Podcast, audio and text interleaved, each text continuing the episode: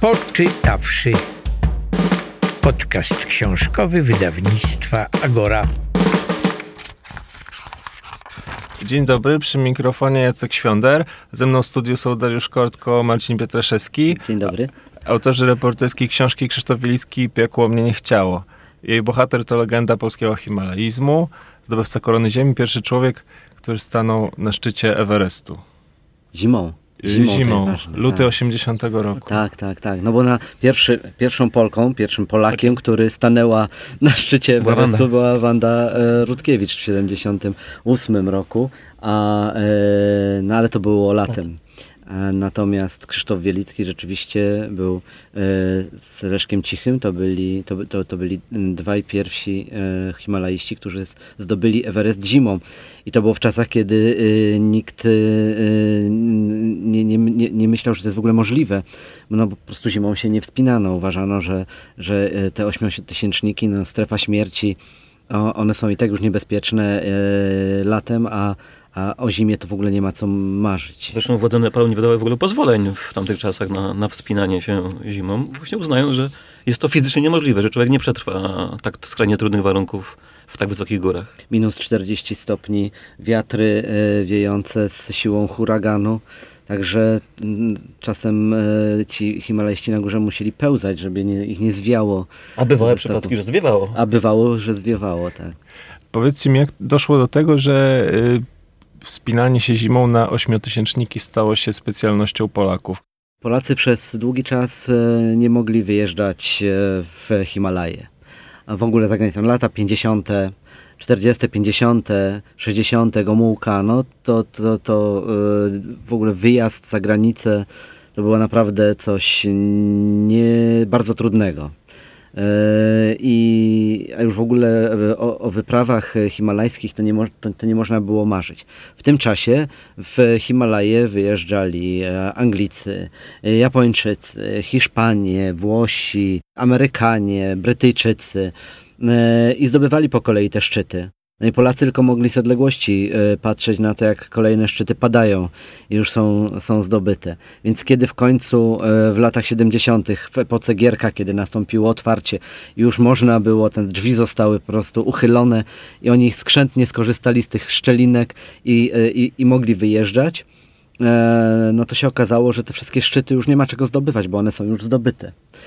Wtedy Andrzej Zawada, e, legendarny lider, który mm, prowadził e, wyprawy himalajskie, e, pomyślał, że mm, można by w takim razie e, zacząć się wspinać zimą. No i wtedy wszyscy pomyśleli, cały świat myślał, że on oszalał, bo rzeczywiście w górach e, wysokich zimą się nikt nie, nie wspinał. No ale jak to? Polacy nie dadzą rady, Polacy dadzą radę.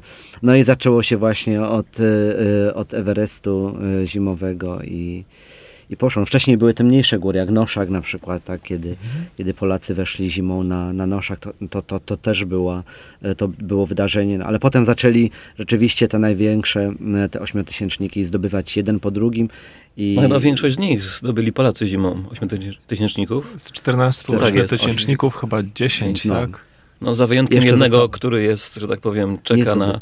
No właśnie, mamy, No ale tu- wszyscy mówią, całe środowisko mówi, że należy się Polakom, tak? Także mamy pod ręką fragment z K2, zima 2018 roku, trzecie spotkanie Krzysztofa y, Wielickiego z Morderczą Górą, tym razem w roli kierownika wyprawy. Posłuchajmy. Liczymy na to, że ta pogoda, że prognozy się już teraz naprawdę nie zmienią, bo tak przeważnie było tak, że prognoza była lepsza, a rzeczywistość gorsza. I no mamy nadzieję, że do, te, do tego obozu trzeciego w ciągu kilku dni dotrzemy, założymy. No i to już będzie taki jeden z ważniejszych momentów na wyprawie na ten obóz trzeci, bo on już pozwala pomału, pomału otwierać drogę do szczytu. E, A kiedy może to nastąpić, założenie tego obozu trzeciego? To jest bardziej początek przyszłego No ja tygodnia, myślę, bardziej... że, y, wie pani, ja nie wiem jaki dzień tygodnia, my tu żyjemy innym wschodem i zachodem słońca, ale, ale myślę, że 3-4 dni do 5 to powinno nam zabrać, jeśli pogoda nam pozwoli, powinniśmy mieć obóz trzeci gdzieś w okolicach 6900. Czy poprosiłabym o taką informację, no jakie nastroje? Bardzo dobre, no wszyscy tu wiedzą po co przyjechali, więc ja myślę, że na, nastroje są dobre. Koledzy są aktywni i, że tak powiem, zdeterminowani do tego, żeby walczyć w ścianie, no bo tak jak mówię, każdy sobie zdaje sprawę z tego, jak wielkim to jest challenge'em dla każdego z osobna i, i dla, dla Polaków w końcu. To hasło K2 dla Polaków. Z Krzysztofem Wielickim rozmawiała zimą 2018 roku Agnieszka Rogal z Radia Tok FM, a my wracamy do autorów biografii Wielickiego. E, Zaczęliśmy rozmowę od e, polskiego e, himalaizmu zimowego i myślę, że to jest dobra okazja, żeby zapytać autorów biografii Krzysztofa Wielickiego, czym się różniło wspinanie w Himalajach i Karakorum w latach 70. i 80. od tego, jakie jest teraz, bo musiała się zmienić technologia, ale jakby Świat się zmienił. Kiedyś te wyprawy e, to były wyprawy narodowe. Nie było pieniędzy, przede wszystkim. Zaczęła e, od tego zacząć, że nie było dewiz w Polsce. No mogli wyjeżdżać, mieli te paszporty, e, oni wyjeżdżali na tak zwane eski, czyli to były paszporty sportowe. Czyli to nie było tak, że ktoś sobie mógł indywidualnie wyjechać, tylko wyjeżdżał jako sportowiec. Czyli kierownik e, trzymał paszport, paszporty, miał listę, no i, i, i, i, i, to była taka gwarancja, że nikt tam nie wybierze sobie e, wolności, albo było to utrudnione, prawda, e, na, na zachodzie. E, więc oni mm, e, wyjeżdżali e, razem, ale, e, ale panowała zupełnie in- inna atmosfera. Jak się przepytuje Himalajstów, którzy wtedy wspinali w złotej erze polskiego himalaizmu, to rzeczywiście te obozy, mm, to oni tam byli wszyscy razem. Oni się razem spotykali w mesie. E, panowało takie, nie wiem, szczególna atmosfera. Jeden, jedni, drugi musieli sobie zaufać, bo oni wspinali się rzeczywiście zespołowo. To była gra zespołowa. Tą górę się zdobywało w, w zespole. Musieli sobie ufać, musieli e, się wspierać, musieli sobie pomagać. Ale też mnóstwo czasu spędzali razem. Nie było e, gier wideo, nie było YouTube'a, prawda, nie było internetu, e, więc jakoś ten czas trzeba było zabić. Więc co, książki, gry w karty, gry w szachy, ale bardzo dużo rozmów twarzą w twarz, opowieści. E, tam się cementowały przyjaźnie. E, te, te przyjaźnie były weryfikowane. Oczywiście nie było tak słodko, że wszyscy się kochali, ale no bo tam była też oczywiście rywalizacja. Ale generalnie, jak, e, jakbyśmy wrócili do tego zimowego Everestu, to cały świat, czy w Polsce mówiono, że to nie e, Wielicki, ani nie Cichy zdobyli e, zimą Everest, tylko że Polacy to zrobili. I tak było przy każdej e, wyprawie, że to, że to robili Polacy. Też spinacze byli inni wtedy ni, niż teraz. E, Nie było kultu ciała, nie było siłowni, w ogóle przygotowań. Proszę pamiętać, że Jurek Kukuczka był robotnikiem w fabryce maszyn urządzeń górniczych, a Krzysiek Wieliczki pracował jako kierownik w fabryce samochodów, więc oni normalnie każdego dnia rano wstawali do pracy, szli na szychtę, pracowali, po czym wracali, szli do klubu i planowali i marzyli o wyjeździe w Wysokie Góry. E, Potem oczywiście te marzenia realizowali. Natomiast dzisiaj wspinacze żyją z tego, że, że się wspinają, tak? E, Wyjazdy stały się łatwiejsze, nie ma problemu ze zdobyciem paszportów, e, nie ma też problemu ze zdobyciem pieniędzy, bo o to dbają sponsorzy, tak? którzy widzą e, w tym duży sukces marketingowy. I to też potęguje trudność mobilizacji takiego zespołu. Jak Darek wspomniał, na Everestie był Team Spirit, była drużyna, paszporty trzymał kierownik i miał sposób mobilizacji zespołu, bo słowo kierownika było święte, bo wspinacze wiedzieli, że jeśli sprzeciwią się kierownikowi, to następna wyprawa będzie już niemożliwa, są skreśleni i koniec marzeń o wyjeździe w Himalaje.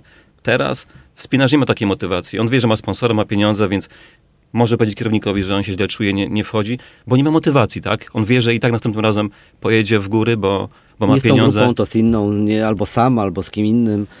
Natomiast jak nam opowiadał e, e, Wielicki, e, że e, jak był na, na, na, na na wyprawie na K2, to ba, ba, bardzo e, to, co, co, co, dziwiło tych e, wspinaczy starszej daty, e, jak się zachowują ci młodzi. Że e, rano wychodzą przed namiot, e, wyciągają telefony komórkowe, robią sobie selfie, wracają do namiotu, zaczynają pisać bloga, E, i żyją w sobie w tym swoim internetowym świecie, kontaktują się właśnie, piszą, umieszczają zdjęcia na Instagramie, na Facebooku, coś tam piszą. Mm, I, e, on, I ci starsi nie mogli tego zrozumieć. Jak to jest? Że nie przychodzą do tej mesy, nie opowiadają, tylko siedzą każdym z, e, z nosem w komórce, a, a jak mają wolny czas, to, to słuchają muzyki z, ze słuchawkami na e, uszach i są kompletnie odizolowani. E, no z drugiej strony ja troszkę e, ich rozumiem, bo e, jeśli sponsor daje pieniądze na wyprawę takiemu Himalaiście, no to po pierwsze oczekuje sukcesów, a jak nie uda się, no to przynajmniej, że rzeczywiście z tej wyprawy zostanie jakiś ślad, czyli rzeczywiście będą te zdjęcia na Instagramie, one będą lubiane, więc on musi, taki Himalajista nie dość, że musi się wspinać, to jeszcze utrzymywać w interakcję z tymi swoimi, jak ktoś tam nazywa, followersami. Tak. Prawda? Bardzo mi się podoba anegdota, którą przytaczacie z początku XXI wieku i wielka wyprawa Netiaka 2, kiedy dzieci pytano o to, jaka jest najgorsza, największa góra świata mówiły Netiaka 2. No, tak. no ale to był też y, właśnie efekt współczesnych czasów, tak? Mhm. Po raz pierwszy w taką powszechną świadomość wkradła się y, marka, to źle powiedziane, ale nazwa góry, tak? Y, pół Polski, albo może cała Polska żyła tą wyprawą, e, dzięki temu, że po raz pierwszy w historii z narodowej wyprawy były każdego dnia robione relacje telewizyjne, tak, o postępach, a właściwie braku postępów e, wspinaczy na, na górze. E, to trwało dwa miesiące, więc no, e, jedynym wygranym tej, tej wyprawy była właśnie Netia, która utrwaliła nazwę swojej marki. E, to też a, te, a, też żyjemy... różnica, a to jest też różnica między y, tym, co było w latach 80., e, a tym, co jest teraz, czyli, ta, me, czyli ta, medialna, czyli ta medialna oprawa. E, bo wtedy naprawdę no, to była tylko łączność radiowa, gdzieś tam na, na, na, I listy. na, tak, i listy, które przychodziły często, Telegramy. jak już oni wracali, byli już w Polsce, to te listy, które pisali z, z Nepalu, to do, dopiero dochodziły do, do kraju. I były ale, ale tak naprawdę to, to, to nikt nie wiedział, co się dzieje de facto na takiej wyprawie. Ona była otoczona takim nimbem tajemnicy, co oni tam robią, prawda, co się teraz dzieje, nie wiadomo. Były jakieś raporty e, krótkie przez e, właśnie radiowe e, i to wszystko. A teraz e, możemy mm, mniej więcej, no nawet na bieżąco właśnie śledzić, co się na takiej wyprawie dzieje. O tym, e, że doszło do, do awantury tam w obozie i e, Urubko sobie poszedł, no to wszyscy wiedzieli w ciągu pięciu minut, prawda? I Wielicki, i Wielicki zmieniał hasło dostępu do, do Wi-Fi, prawda? Mhm. A co jest ciekawe też, bo to jest bardzo też fajna anegdota, że przed awanturą z Urubką ten dostęp, ten, to hasło brzmiało Warszawa no a potem zmienił na, i nikt nie wiedział, na Sosnowiec. No i paradoksalnie internet przybliżył nas do, do gór, natomiast Krzysiek powiedział wprost, że następna wyprawa e, na K2, jeśli dojdzie do skutku, Polska Narodowa, to i owszem, ale bez internetu. Ale to jest też, co media robią, prawda? To mam, mieliśmy to samo ze skokami. Kto, kto się wcześniej interesował skokami, a kiedy telewizja zaczęła transmitować i mieliśmy sukcesy, no cała Polska yy, wiedziała wszystko o skokach. Podobnie jest z, z himalaizmem. No, ile osób się yy, jeszcze, nie wiem, 20 lat temu interesowało yy, sportem himalajskim? No niewielu. A, a, a kiedy zaczęło, za, zaczę, za, zaczęło to być relacjonowane szeroko, no to nagle wszyscy są ekspertami od Himalajów. No tak, możemy tylko żałować, że w tej złotej epoce w latach 80. No nie było aż takiego no dostępu, żebyśmy mogli wszyscy... Ale jest praca dla nas w tym momencie, żeby to przypominać teraz. No tak, jesteście autorami też biografii e, Jerzego Kukuczki. Krzysztof Wielicki e, na początku 2020 roku kończy już 70 lat. O swojej karierze w górach mówi, że jego największym sukcesem jest to, że przeżył. Piszecie w książce o kilku takich sytuacjach, kiedy jest e, na krawędzi, kiedy po prostu boi się o swój los, y, mówi o tym dosyć odważnie. Y, przypomnijcie może te momenty. Czy tych momentów było parę? Parę było, tak. Na pewno zaczęło się już dość tragicznie na Awereście, podczas schodzenia z góry, kiedy on doznał śnieżnej ślepoty, tak? I w pewnym momencie stracił wzrok i, i nie wiedział, w którą stronę ma iść, tak? E, szczęściem w nieszczęściu było to, że założył okulary i po kilkunastu minutach zaczął dostrzegać czerwień rękawiczek i, i mógł dojść do namiotu, w którym czekał na niego Leszek Cichy. Na Daulagiri e, z kolei w, e, wspinał się e, sam i, i wpadł w tak, taką pułapkę, no bo była dosyć ostra ściana i tak, zejść nie mógł. Wspiął się już na, na taką wysokość, że mógł tylko iść dalej. Ale tam były takie trudności, że mówię, no nie da rady. E, i, e, i nie było dobrego rozwiązania, więc e, co mógł zrobić? No mógł zacisnąć, zacisnąć zęby, liczyć na łód szczęścia i modlić się, żeby nic mu się nie stało i wspiął się. Może dzięki temu właśnie, że było tak trudno. No on słynął jako ten, który miał szaleńcze tempo, po prostu zawsze leciał do przodu, nie, nie rozkładał sił, tylko parł naprzód, Tak. dopóki miał siłę, potem krótki Odpoczywał odpoczynek i znowu, i znów tak. to szybkie tempo. No a, a, a Lotse, kiedy w, wspinał się w gorsecie ortopedycznym, Samotnie. samotnie też, zupełnie na szaleństwo, a, i, ale dokonał tego. On e, nam e, często powtarzał, że samo zdobycie góry to, to, to nie jest taki, wiel, ta, taki wielki wyczyn. Największym wyczynem jest zejść bezpiecznie. I zawsze on miał właśnie kłopoty przeważnie przy, e, podczas tego zejścia, że wszystko się na początku udawało, a potem zaczynało się Była jakoś adrenalina na szczycie. sypać, tak, że rzeczywiście jak schodził w tym gorsecie ortopedycznym, no każde uderzenie raków o lód powodowało potworny ból. I on z tego bólu dosłownie aż mdlał, to znaczy wieszał się na, na, na, na czekanie, żeby po prostu sobie ulżyć jakoś. A nie wie jak to się stało, że, że, że dotarł do, do, do namiotu, bo, bo to e, było tak, że aż go to e, e, w pewnym momencie, jak to się mówi, o, Zaćmiło. Zaćmiło, tak. O, o, on, on, on nie wiedział, stracił, stracił poczucie rzeczywistości z tego bólu właśnie. Pamiętam, że tam musiał po prostu z minuty na minutę weryfikować plany, bo on tam chyba zamierzał schodzić 100 kroków, potem Tak. odpoczywać i tak dalej. Tymczasem już po 10 krokach miał dość, dość w tym gorsecie. Padał, on, on, on nam y, on mówił, że, że, że schodził w jakimś transie, nawet nie wie dokładnie jak to, jak to było, nie jest w stanie tego odtworzyć. E, I nagle się pojawił e, e, przy namiocie, nie? że to jakiś ktoś go e, prowadził jakąś ręką, nie wiadomo. Tam różne mistyczne rzeczy się dzieją w tych górach, naprawdę. Trudno to o tym opowiadać. Ty wspomniałeś o tempie, z jakim Krzysiek wchodził w góry. Yy, Myśmy dość długo rozmawiali z córkami Krzyśka, yy, które bardzo długo nie rozumiały w ogóle yy, tego, co ta, tata robi, Yy, ale opowiadają nam, że yy, w rzadkich chwilach, bo bardzo rzadkich nawet, kiedy zabierał je w, w Tatry lub w Alpy i razem gdzieś wchodzili, to widziały właśnie tatę tylko u podnóża, kiedy zaczynali wędrówkę, potem widziały tylko plecy taty, no, a kiedy one były w połowie, w połowie, to już widziały tatę, który wracał z góry i tylko mówił dziewczyny cześć. Także on takie, takie tempo miał wspinania i, prywatnie, i, i zawodowo. Koledzy też na, na, narzekali na to, że nie, nie mogli y, zadąż, na, nadążyć i, i, i mówili, słuchaj, e, spokojnie, wiesz, idź takim normalnym, równym tempem, to, to, to zobacz, e, jak, jak, jak to robi na przykład Maciek Berbeka, nie? On właśnie tak szedł jak czołg równo i, i, i to jest lepiej, no on próbował, ale mówi, że to, to, to, to chodzenie właśnie takim równym tempem go tak strasznie męczyło, że m, wolał chodzić tym swoim. No i stąd, Zmęczyć, się, iść, iść, iść, zmęczyć się, odpocząć i iść dalej. stąd ta ksywa, którą miał potem w środowisku międzynarodowym Flying Horse. No tak, y, Pegas, tak. Pegas. Dokładnie tak. Po zdobyciu Latał po tak Peaka, kiedy samotnie w ciągu doby wszedł i zszedł w ciągu 22 godzin. To była rzecz niespotykana w tamtych czasach. Wielki wyczyn. Ale zaciekawiło mnie też e, inny jego przydomek, który wygrzebaliście gdzieś, e, nie pamiętam już czy w archiwach, czy w wypowiedziach kolegów, którzy przyzwali go kapralem. Skąd, jak myślicie, skąd to się wzięło? Czy to To wynika z jego e, charakteru. O, rozmawialiśmy z bratem e, Krzysztofa Wielickiego i on mówi, że on zawsze taki po prostu bardzo zadziorny. Zawsze musiał postawić na swoim. Zawsze miał rację.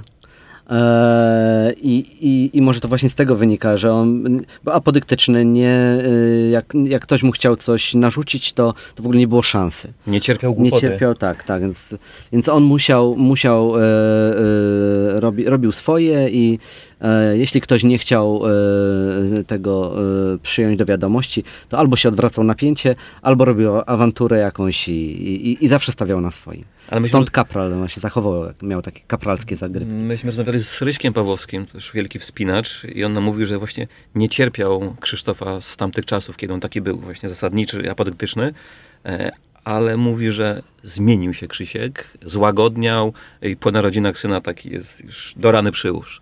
Y, W y, związku z tą przemianą chciałem też y, zapytać was o to, że no, Wielicki wydaje mi się jest jednym z nielicznych, którzy bardzo dobrze zdołali przejść od etapu bycia czynnym wspinaczem, bez dwóch zdań jednym z najlepszych himalajstów na świecie, do tego, że został szefem wypraw i prowadził je, jakby, że swój, swój czas jakby w Himalajach teraz spędza w bazie, kierując jakby wyprawą. Może w tym też mu pomogła ta y, jakby ta zmiana charakteru też y, sprawiła, że, że jest po prostu dobrym szefem. Może dlatego to piekło go nie chciało, że, że, że, że ym, potrafił powiedzieć dość, bo Kukuczka tego nie potrafił.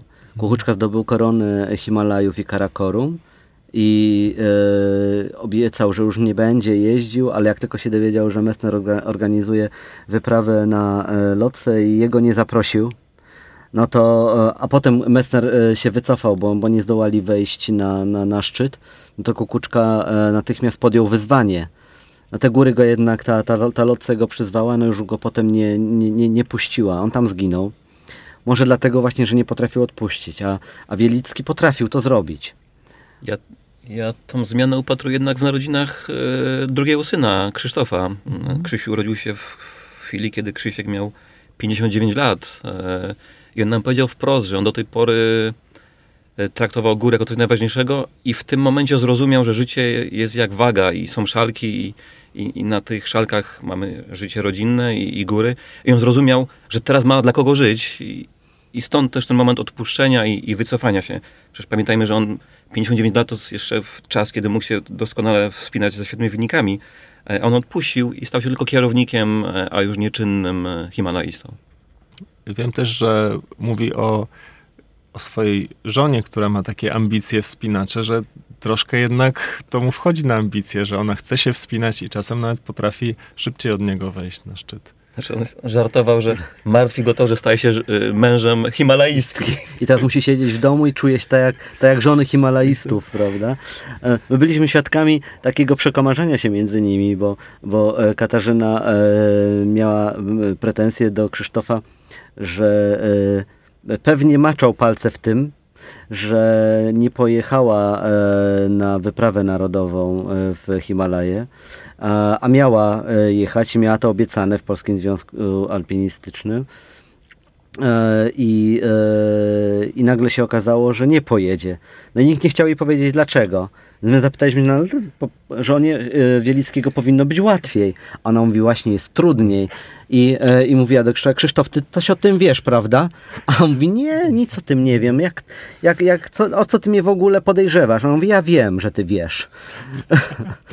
Bo ty nie chcesz, żebym ja, je, bo ty nie chcesz, żebym ja jeździła i ty nie chcesz, żebym ja się wspinała.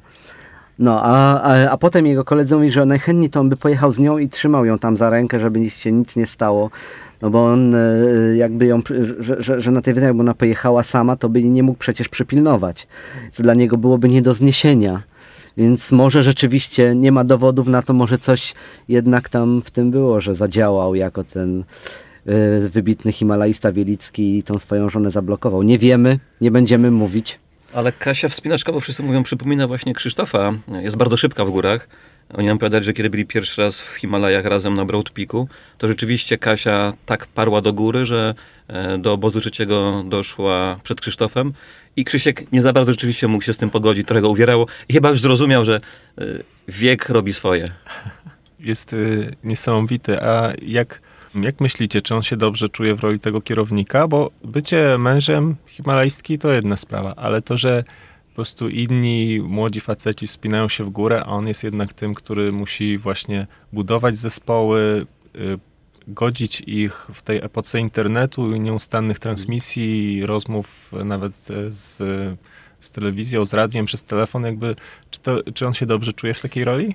Wszyscy jego koledzy, wszyscy, z którymi rozmawialiśmy, powtarzają jak jeden mąż, że on jest wspaniałym Himalajstą, ale kompletnie do kitu kierownikiem.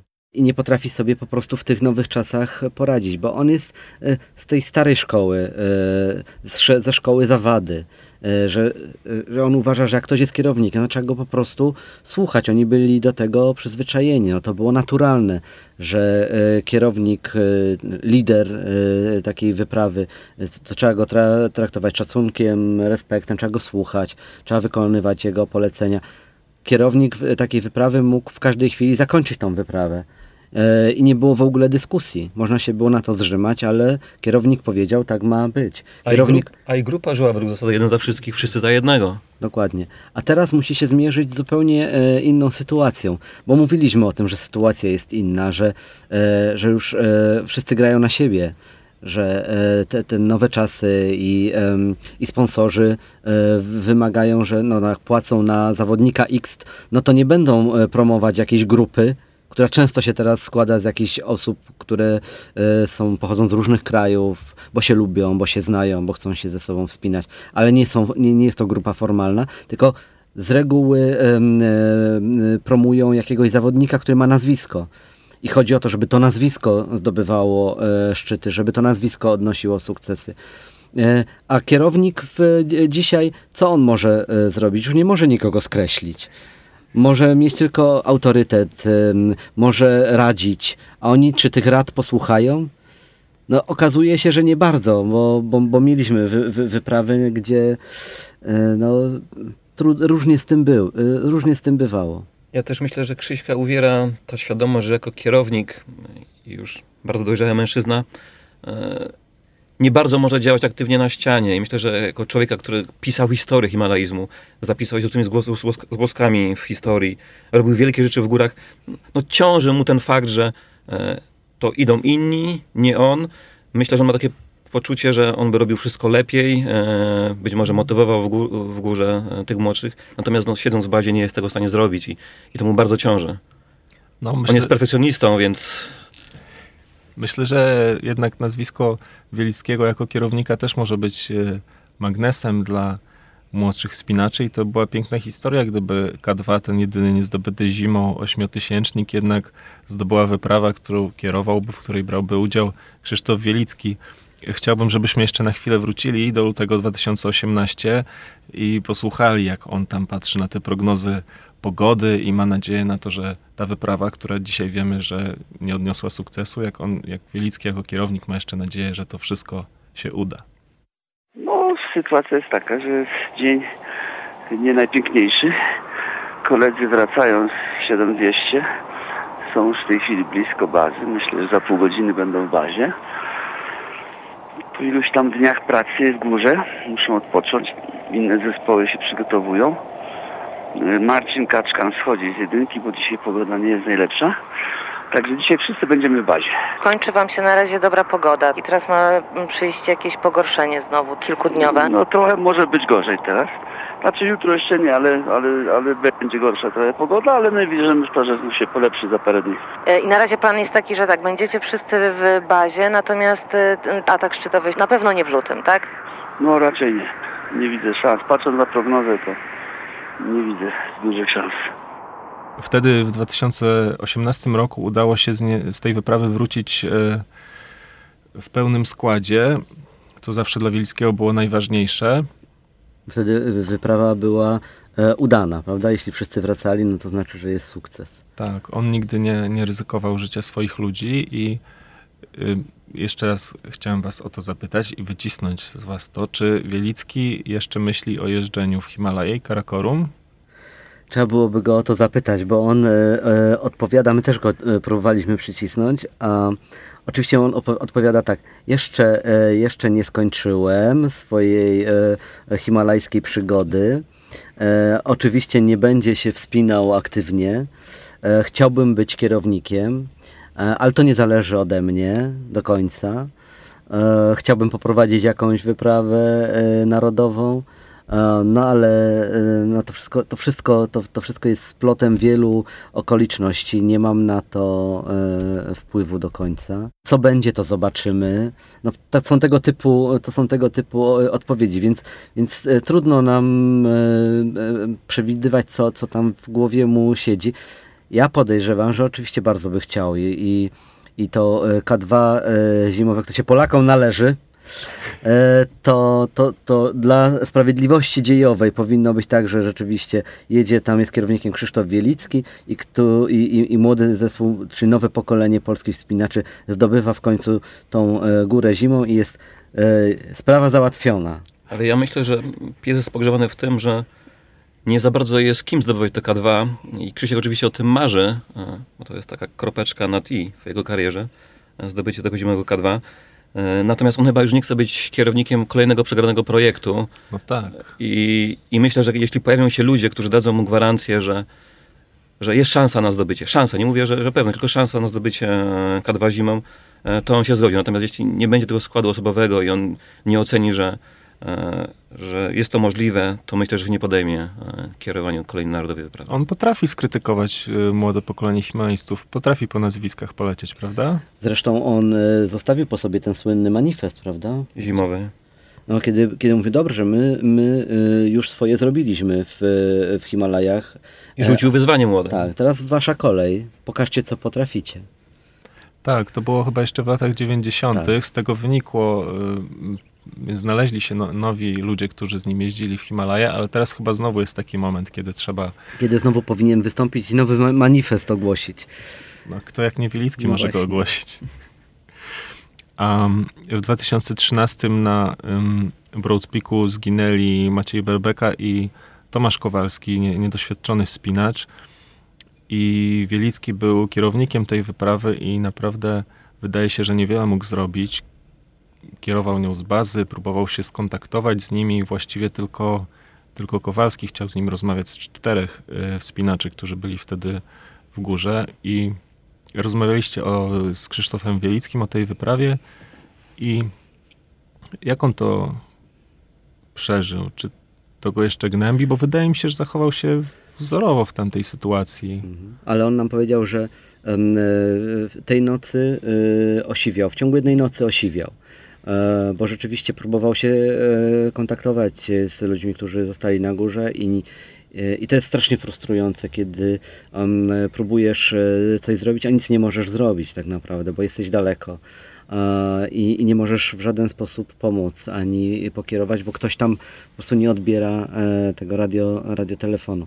Zresztą on dlatego się zgodził kierować też tą wyprawą. Wziął sobie Maćka Berbekę, który e, był, e, już miał 60 lat, kiedy, e, kiedy pojechał. Miał, nie, miał nie, nierozliczone zatargi z tą górą, bo Tak. w 88 roku Maciej Berbeka prawie, że stanął na, na wierzchołku Broad Peaku, ale okazało się potem, że to był tylko Rocky Summit, czyli tam by jeszcze było kilkadziesiąt metrów do, do, do szczytu.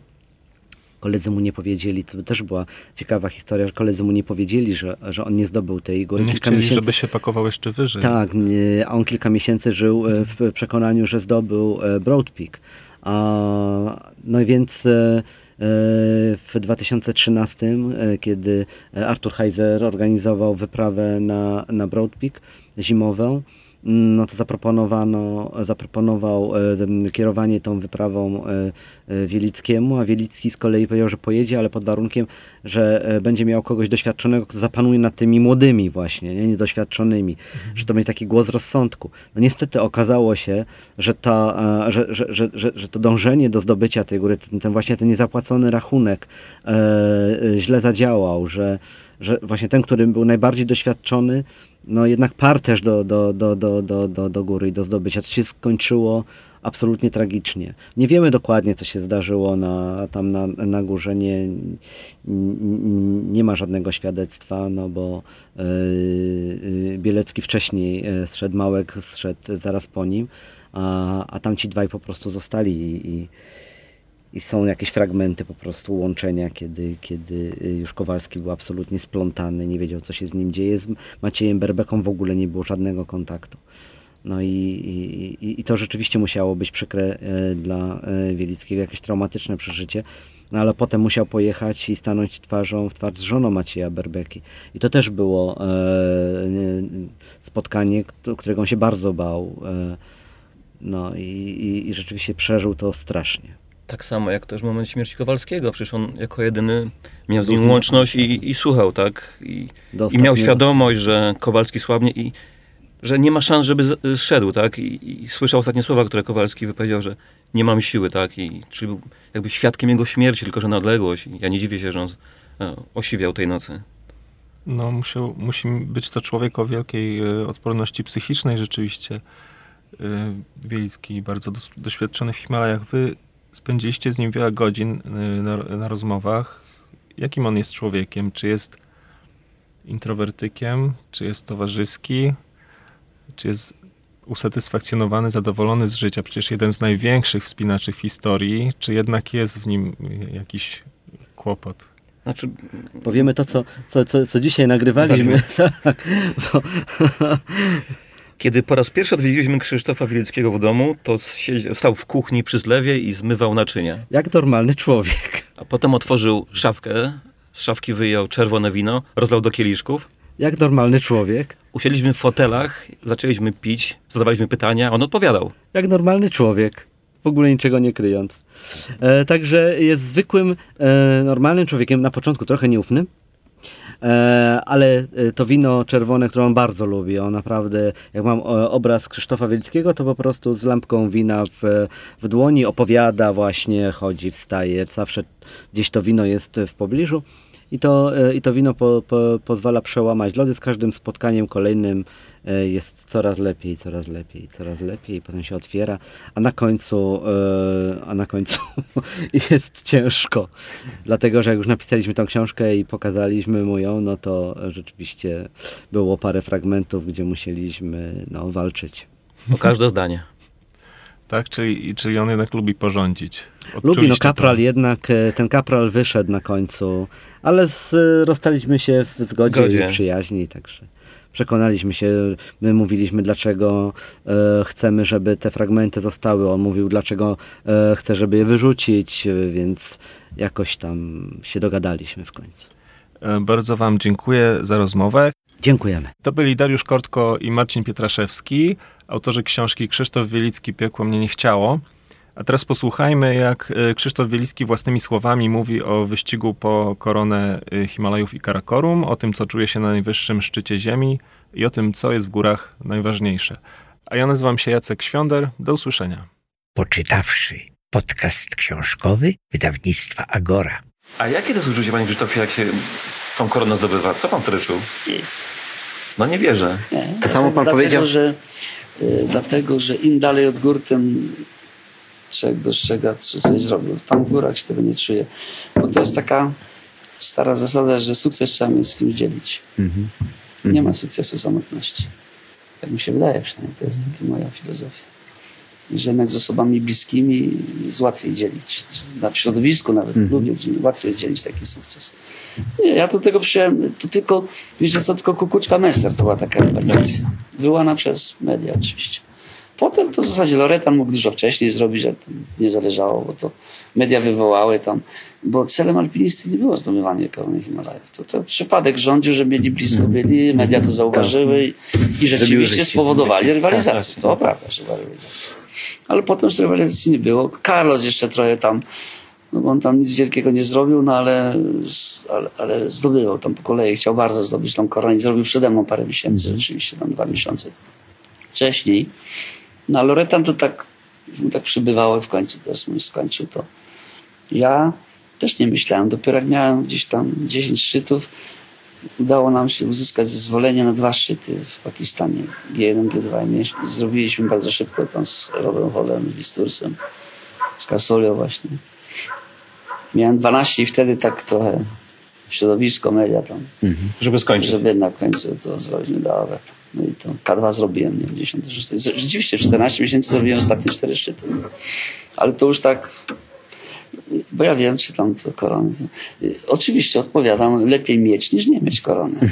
Nie, to na tej zasadzie. Po coś ta korona? Nie, no, lepiej mieć niż nie mieć. Ale żeby to jakoś tak nie, no tam może przesadzać. Jest to zawsze jakimś takim dowodem na to, że, że coś tam się udało, że to jest też ten element budowania się jakiś tam, prawda? Bo człowiek tak jak coś tam osiągnie w życiu, to ja nie mówię tylko o alpinizmie, ale w ogóle w życiu, nie? Jeśli coś się zrobi, to człowiek tak, to trywialne, co nas nie zabije, to nas mocno. Coś jest, nie? To jest Ale na. Ewerestie też jak Żakowskiemu się zwierzaliście, to, to też was o to zapytał, co czuliście Tak. na wierzchołku i powiedzieliście, że nic. Nic. Ja też nic nie czułem. Chciałem spierdalać tam jak No właśnie. Bo to ludzie tak myślą, że to się ludzie tak spinają. Jest, teraz jest. Tak. Nie, to, to, tego nie mam. Tego nie mam. Góry są tylko tą materią, którą ożywia człowiek. Mhm. Bo to jest martwa natura. Falko zawsze mówił, to kopa kamieni lodu, nie? Tak, taka jest prawda. Ale jednak człowiek potrafi ożywić to. Nie? Nadać temu jakiś sens, nie? Tak, no, to na tym polega, nie? Wydaje. A co dla pana była w górach zawsze najważniejsze? Skłamałbym, gdybym nie powiedział, że na góra się liczyła, ale nie chcę przez to powiedzieć, że ludzie się nie liczyli, ale na góra była ważna zawsze. Ja nie wiem, coś jest, to nie tylko mnie dotyczyło, bo z paru moich przyjaciół mówiło o tym, że góra potrafi przyciągać. Szczególnie jak się jest blisko szczytu, to jakoś jest taki, człowiek wpada w jakiś taki, no to mamy przyciąganie góry. Na dole nie, w bazie tego nie ma. Ale jak się już jest blisko, stąd właśnie bardzo łatwo popełnić jakiś błąd, utracić czujność, bo jak się jest blisko szczytu, to człowiek nagle w mózgu coś się dzieje takiego, że jakieś racjonalne przesłanki mogą iść na bok. Nie? To co Brodnik i inne tam sytuacje. Nie tylko. Wiele takich było sytuacji było. Człowiek nie jest w stanie się wyzwolić z tego. No ale ja zawsze twierdziłem, że alpinizm to ludzie przede wszystkim. Ja zawsze wjeżdżałem, mimo że robiłem różne solowe wejścia, ale zawsze wjeżdżałem z ludźmi.